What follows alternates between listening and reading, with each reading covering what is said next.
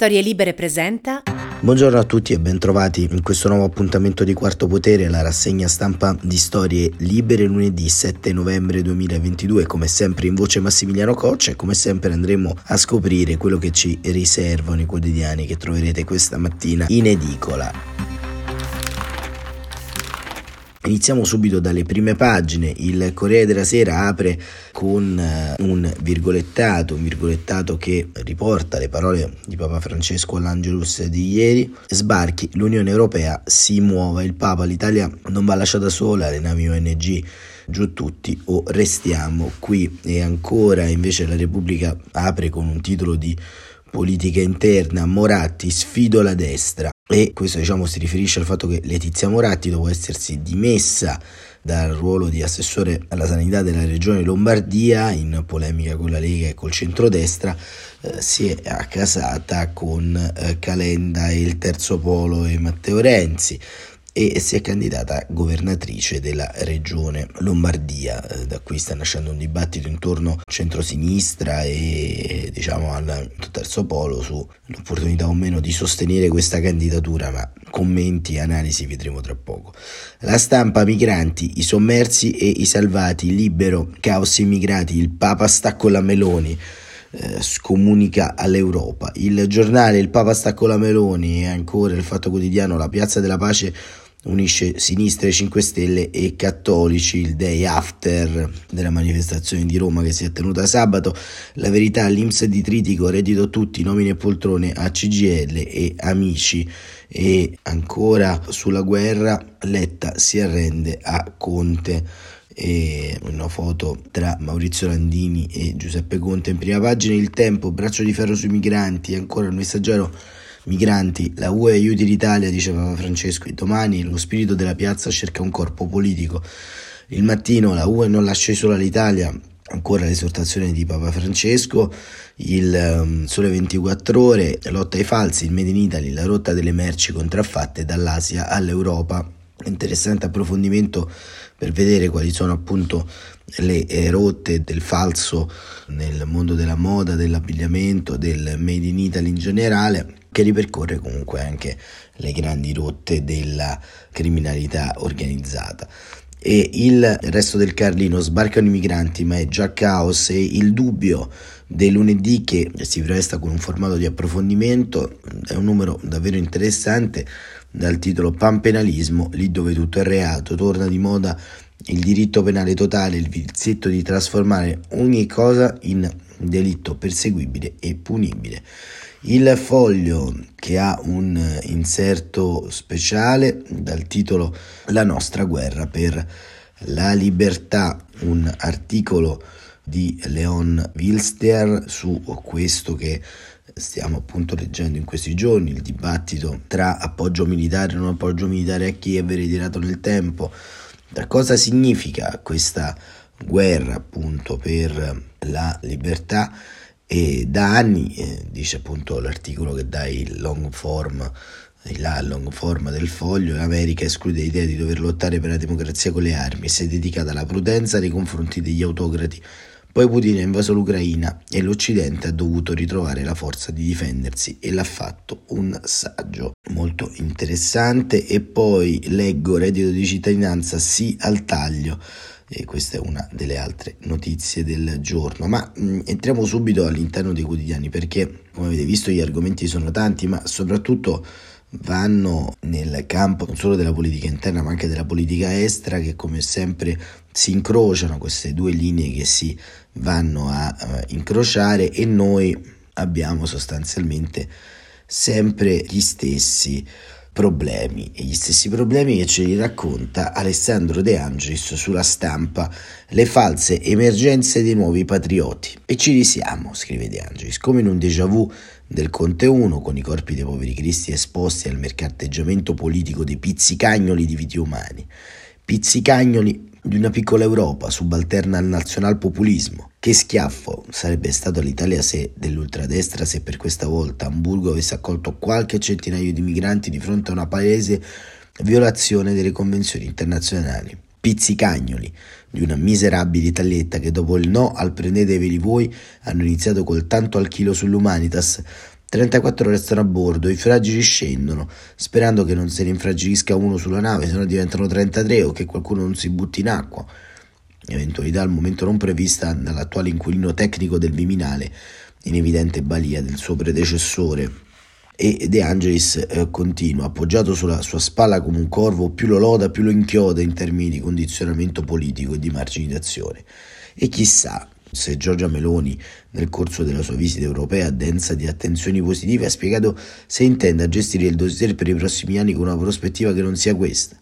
C'è poco da fare, l'immigrazione è l'esempio icastico di come il sovranismo sia il primo ostacolo ai problemi che esso pone sin da quando con Salvini e Viminani, il Conte 1, guidato dall'attuale capo dell'opposizione, non a caso indignato molto blandamente, per fare un favore ai paesi di Visegrad, acconsentì a derubricare la redistribuzione dei migranti da obbligatoria a volontaria. La decisione, al tempo stesso, ha minato un meccanismo di solidarietà europea e alimentato un cortocircuito che ha reso irrisolvibile il problema, perché ognuno è sovranista a casa propria. I vari Salvini e Meloni, che sono al governo in Europa, se ne fregano dell'Italia, lasciando solo i Salvini e i Meloni italiani e nei paesi in cui sono all'opposizione condizionano comunque i governi, vedi la Francia. Perché cedere all'Italia significa consegnare pezzi di opinione pubblica al sovranismo domestico. Magari andrà a finire che, se c'è un giudice a Pozzallo, prima o poi sbarcheranno in attesa che la prossima nave consenta il medesimo cinico copione agli impresari della paura, la denuncia di un'invasione che non c'è, il pugno di ferro da mostrare a favore di telecamera, stessa logica dei rave, perché il punto, scrive De Angelis, non è il governo del fenomeno, ma il fatturato elettorale su un'emergenza, che tale non è, va da rendere permanente nella sua rappresentazione. I numeri, a fronte dei quali mille migranti a bordo delle tre ONG sono circa 9.000, quelli sbarcati dal giorno della campanella a Palazzo Chigi per dare un'idea dell'emergenza reale, a fine giugno 2017 ne arrivarono in poche ore 13.500 a bordo di 26 navi e non fu chiuso un solo porto. La differenza è che allora con Marco Miniti c'era un modello strutturale che coniugava umanità e sicurezza, corridoi umanitari, Nazioni Unite, dei centri di accoglienza ed eravamo in Libia, lì dove oggi ci sono russi e turchi, Risultato, allora 25.000 rimpatri assistiti, un patrimonio politico smantellato senza che poi sia stato sostituito da uno straccio di idea di governo del problema. Articoli di Angelis eh, tutto giusto, tutto positivo rispetto alla vicenda migratoria gestita dalla destra, ma in verità forse il problema, la disfunzionalità arriva proprio da quella gestione eh, politica anche del centro-sinistra di quell'emergenza. I soldi, tanti, continui, costanti, dati alla Guardia Costiera libica, che strutturalmente si è trasformata in un esercito di aguzzini, i lager, quei centri di permanenza temporanea che sono diventati uno dei punti più bui della nostra eh, storia recente, eh, madri divise dai figli, eh, padri tenuti in recinti, e, e poi sostanzialmente nessuna prospettiva di andare se non corrompendo qualche guardia, qualche aguzzino che a sua volta ti metterà poi su una carretta del nave, del mare.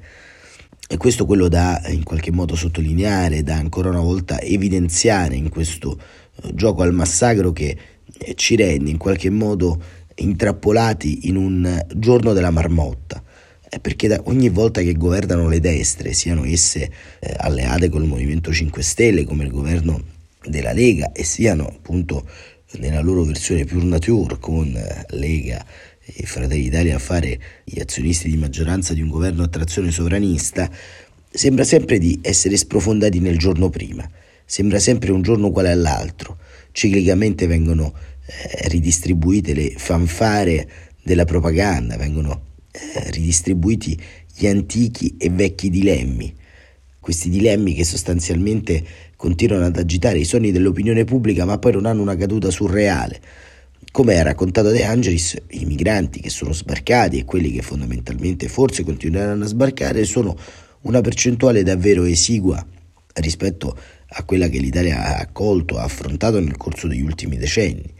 Eppure viene montata ad arte non solo un'emergenza migratoria, ma un'emergenza che riguarda esclusivamente i eh, migranti accolti e supportati dalle organizzazioni non governative. E questo la dice lunga, la dice lunga sulla isteria che in qualche modo questa decisione genera sul cortocircuito mediatico, televisioni che giustamente non fanno altro che porre l'attenzione su quello che avviene nei porti siciliani in questo caso. E questo diciamo è, è davvero un punto di non ritorno per la sanità del nostro dibattito pubblico, ma soprattutto un punto di non ritorno per la sanità costituzionale del Paese.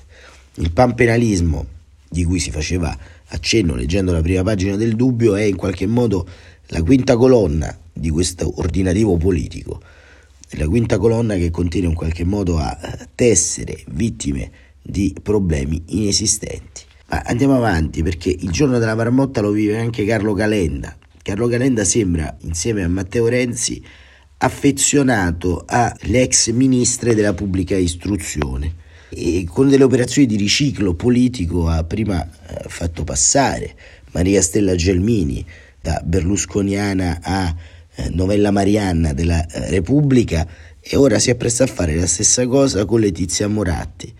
Ce lo racconta il Corriere della Sera che eh, dice inizia eh, oggi un nuovo appassionante cammino per dare le risposte che la Lombardia merita. Così inizia l'articolo eh, Maurizio Gianattanasio e Chiara Baldi. Il dato è tratto, Letizia Moratti la candidata alla presidenza della Lombardia per il terzo polo, un annuncio che provoca la dura reazione del PD e prefigura una sfida a tre per la poltrona di Palazzo Lombardia. Attilio Fontana per il centrodestra, Letizia Moratti per il terzo polo e un Mister X, tutto da individuare, con le primarie di una coalizione a questo punto ristretta per il centrosinistra. A rompere gli indugi mentre era in corso l'assemblea regionale del PD che doveva decidere proprio su alleanze e candidature è stato il leader di azione Carlo Calenda, che con un tweet ha ufficializzato quello che già era nell'aria da giorni e che aveva trovato la conferma definitiva nel fitto conciliabolo tra i due durante la manifestazione milanese di sabato in favore dell'Ucraina. Appoggiare due persone che in Lombardia e nel Lazio hanno fatto bene sulla campagna vaccinale e la sanità come Alessio D'Amato e Letizia Moratti è la scelta giusta per il terzo polo, ha scritto Calenda. Vengono da storie diverse ma hanno lavorato sulla stessa linea di serietà dell'emergenza. Una volta messa sul piatto, scrivono i due, la portata principale, Calenda, la rivolge al PD e più in generale al centro-sinistra, rinnovando l'invito a un'alleanza larga e rilanciando il ticket Moratti-Cottarelli, dove la prima è candidata presidente, l'economista è il suo vice. E rimaniamo aperti alla discussione con tutti per costruire coalizioni ampie che parlino mondi diversi e programmi inclusivi, ma è ora di rompere gli indugi e iniziare a lavorare. Passano poche ore e tocca a Moratti annunciare la sua discesa in campo. Insieme con Carlo Calenda e Matteo Renzi ho condiviso l'avvio di un percorso che mi vedrà candidata alla presidenza di Regione Lombardia. Un progetto forte e attento ai territori, orientato a offrire una visione del futuro lombardo e nazionale capace di interpretare i mutamenti in atto e affrontare le nuove sfide in arrivo. Oltre al terzo polo, Moratti può contare sulla sua lista civica, una squadra costruita in mesi di incontri, è pronto sia il simbolo sia il nome, LM Lombardia Migliore, ma anche Letizia Moratti. Una collaborazione, spiega l'ex sindaco di Milano, che nasce sostenuta dall'ampia e consolidata rete civica a me vicina e dal terzo polo, ampiamente aperta all'adesione di tutti gli interlocutori politici e culturali del terzo settore. Il punto è proprio questo, la coalizione, la mossa di Calenda e Moratti ha fatto infuriare il PD e anche coloro che erano più possibilisti di fronte alla convergenza sull'ex vicepresidente Lombarda hanno dovuto rinculare o comunque aspettare tempi migliori per tentare di riaprire la, quella porta. Non è un'opzione e neanche all'Assemblea è uscita questa indicazione, ha detto il segretario Demma Lombardo Vinicio Peluffo. Non credo possa funzionare che ci sia qualcuno che decide anche per gli altri, siamo disponibili a confrontarci, ma non vogliamo imporre niente a nessuno, né farci imporre niente da nessuno. La contromossa dell'Assemblea Dem è stata l'approvazione di una mozione che prevede primarie di coalizione per un'alleanza ampia dal terzo polo alle liste civiche, senza i 5 Stelle che è rimasto alla finestra ma avendo avuto indicazioni a livello nazionale. Pensare però che Moratti possa parteciparvi è per usare un eufemismo altamente improbabile, tanto che infatti Renzi e Calenda si sono sfilati lasciando il PD costruire un'alleanza ristretta a sinistra e a verdi fino alle liste civiche. E a questo punto appare complicata la discesa in campo di Cottarelli, che aveva legato la sua disponibilità alla costruzione di una coalizione che comprendesse anche il terzo polo. Tutto da rifare, a meno che non arrivi il Deus ex machina. Ma quelli interpellati hanno già detto no più di una volta, Beppe Sala e Giuliano Pisapia. E così insomma abbiamo anche affrontato l'annosa questione di Letizia Moratti che eh, ricordiamo bene essere stata ministro dell'istruzione nei governi Berlusconi e aver insieme eh, a Maria Stella Gelmini che sarebbe arrivata qualche tempo dopo picconato quel che rimaneva della cosiddetta pubblica istruzione con la riforma Moratti che poi non era altro che la riforma Bertagna una riforma che ha aperto poi la strada alla distruzione totale della riforma Gelmini. Insomma, Carlo Calenda, anche lui, preso dalla sindrome del giorno della marmotta, domani magari ci riproporrà per la presidenza della regione Campania, che so, Paolo Cirino Pomicino, insomma, che poi neanche rispetto a Germini e Moratti non è poi neanche così male. E questo diciamo è il punto intorno al quale si muove tutto quanto quello che si sta alimentando in queste ore.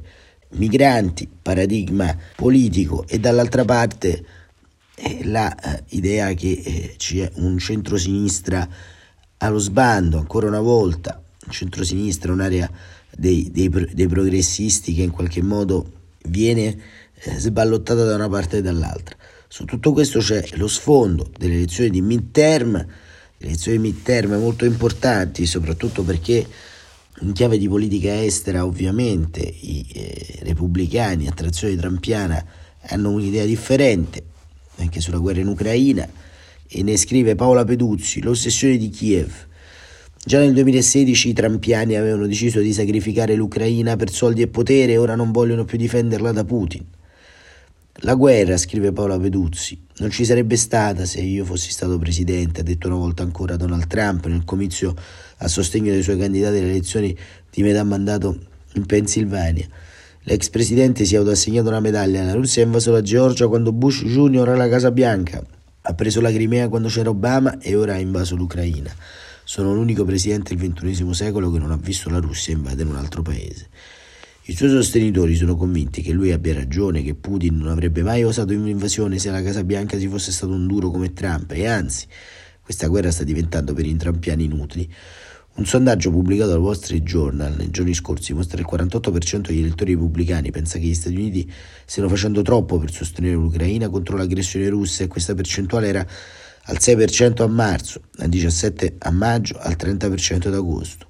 Gli ex consiglieri di Trump vanno in televisione a dire che l'America spende 2,5 milioni di dollari ogni ora per l'Ucraina, invece che per gli americani, o che questo aiuto vale 15 volte i soldi che sarebbero serviti per costruire un muro al sud col Messico, sottintendendo, invece che proteggere il nostro confine, spendiamo miliardi per proteggere il confine di un paese esotico. Merigliori Taylor Green, scalmanata deputata trampiana della Georgia, ha detto se vinciamo noi l'Ucraina non vedrà più un centesimo. Quando Joe Biden dice che il voto di metà mandato di domani è un voto sulla democrazia, non parla soltanto di quella americana. Una maggioranza repubblicana al congresso metterebbe a rischio la difesa dell'Ucraina, la sua democrazia e dunque la nostra. C'è poi l'enorme equivoco. Trump dice che se ci fosse stato lui la guerra non ci sarebbe stata e lascia intendere di essere più adatto dei democratici a garantire la sicurezza degli americani e a tenere a bada uno come Putin ma per, eh, se si ripercorrono questi ultimi sei anni di trampismo della campagna elettorale del 2016 a oggi risulta evidente che se mai Putin avesse voluto trattenersi dall'invasione dell'Ucraina non l'avrebbe fatto per timore di Trump, ma per uno scambio di favori.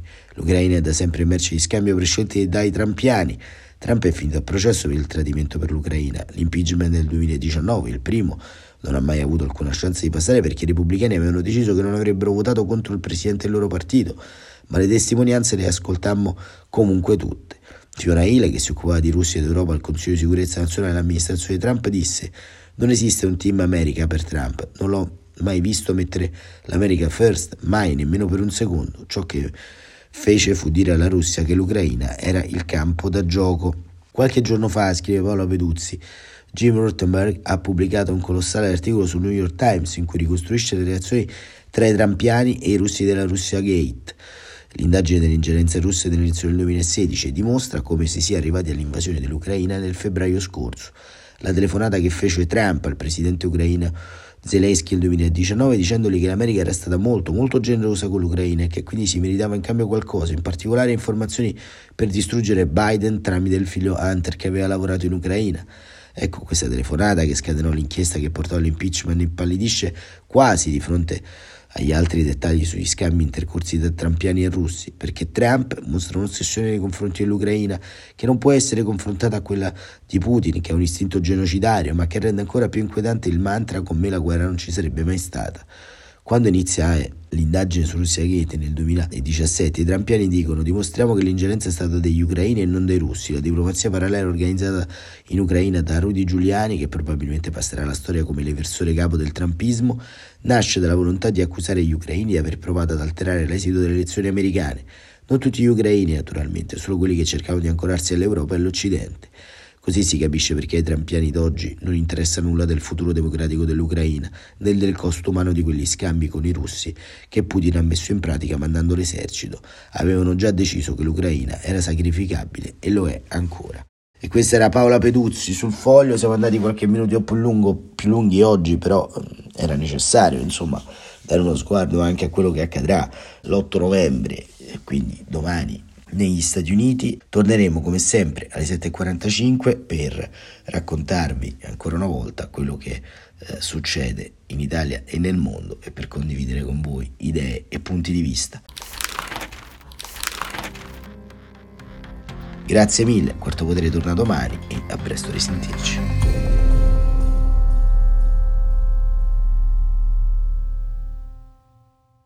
Una produzione storielibere.fm di Gianandrea Cerone e Rossana De Michele. Coordinamento editoriale Guido Guenci.